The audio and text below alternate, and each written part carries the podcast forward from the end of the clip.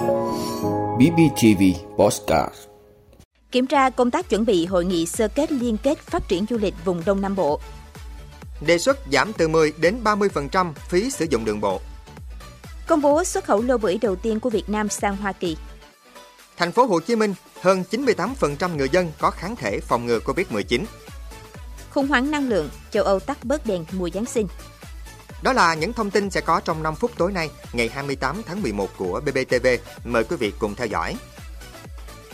Thưa quý vị, sáng nay ngày 28 tháng 11, Ủy viên Ban Thường vụ tỉnh ủy, Phó Chủ tịch Ủy ban Nhân dân tỉnh Trần Tuyết Minh và các thành viên trong ban tổ chức đã kiểm tra công tác chuẩn bị tổ chức và tổng duyệt hội nghị sơ kết thực hiện thỏa thuận liên kết hợp tác phát triển du lịch vùng Đông Nam Bộ giai đoạn 2020-2025.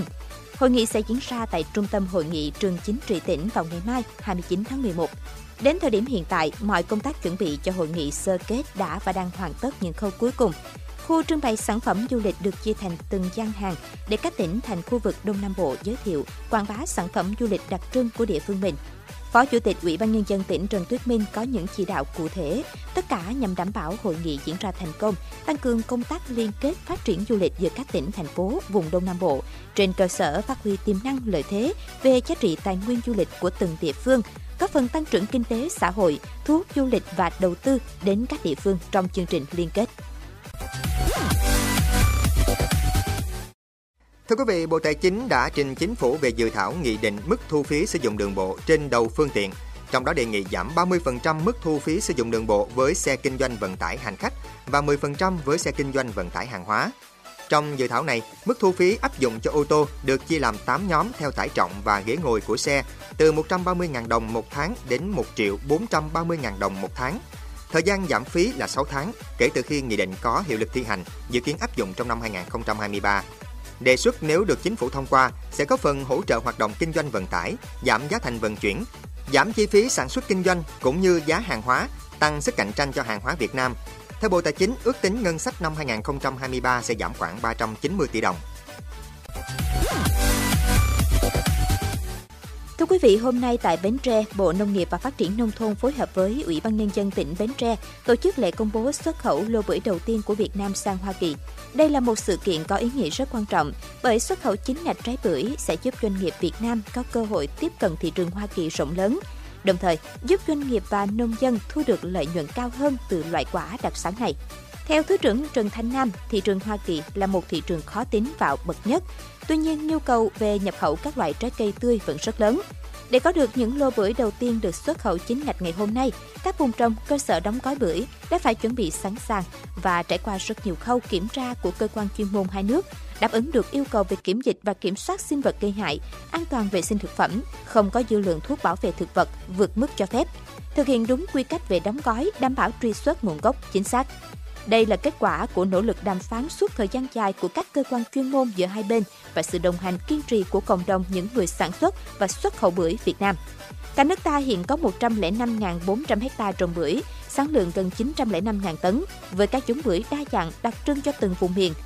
Hiện nay, trong 7 sản phẩm cây ăn quả của Việt Nam được xuất sang thị trường Hoa Kỳ, Bến Tre có 3 sản phẩm gồm bưởi, nhãn, chôm chôm. Tỉnh Bến Tre có diện tích trồng bưởi khoảng 10.000 ha, hàng năm cho sản lượng trên 200.000 tấn. Thưa quý vị, một nghiên cứu do Trung tâm Kiểm soát bệnh tật Thành phố Hồ Chí Minh phối hợp với bệnh viện Bệnh nhiệt đới và đơn vị nghiên cứu lâm sàng Đại học Oxford thực hiện vào tháng 9 năm 2022 cho thấy hơn 98% người dân Thành phố Hồ Chí Minh có kháng thể phòng ngừa Covid-19. Cụ thể, nhóm nghiên cứu đã tiến hành chọn mẫu ngẫu nhiên có bảo đảm tính đại diện cao về độ tuổi, từ 0 đến trên 70 tuổi, giới tính và các khu vực địa lý khác nhau trên địa bàn thành phố Hồ Chí Minh. Tổng cộng có 839 đối tượng đã được thu thập mẫu huyết thanh để tiến hành đo các kháng thể kháng protein N nhằm đánh giá tỷ lệ người dân đã từng nhiễm SARS-CoV-2 và tỷ lệ người dân có kháng thể kháng protein S nhằm đánh giá người dân đã có kháng thể phòng ngừa bảo vệ do được chủng ngừa COVID-19 hoặc nhiễm bệnh trước đó. Kết quả cho thấy có 88,2% trong tổng số 839 mẫu thu nhận có kháng thể kháng protein N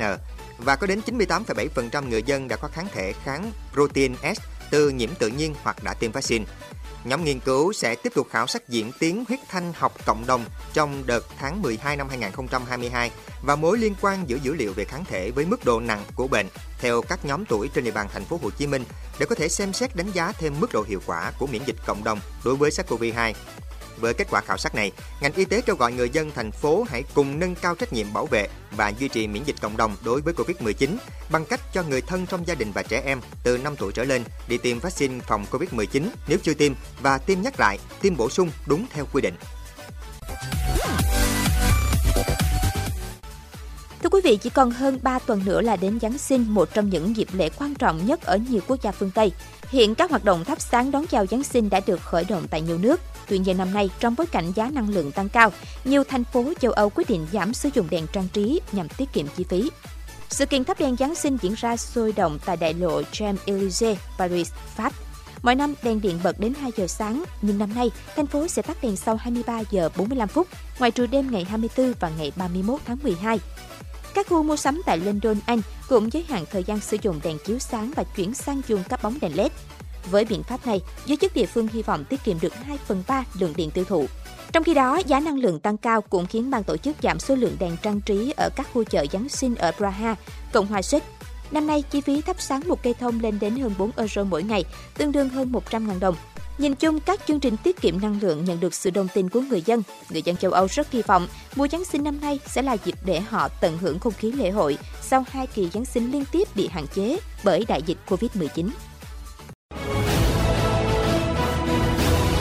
Cảm ơn quý vị đã luôn ủng hộ các chương trình của Đài Phát thanh truyền hình và báo Bình Phước. Nếu có nhu cầu đăng thông tin quảng cáo ra vặt, quý khách hàng vui lòng liên hệ phòng dịch vụ quảng cáo phát hành số điện thoại 02713 887065. BBTV, vì bạn mỗi ngày.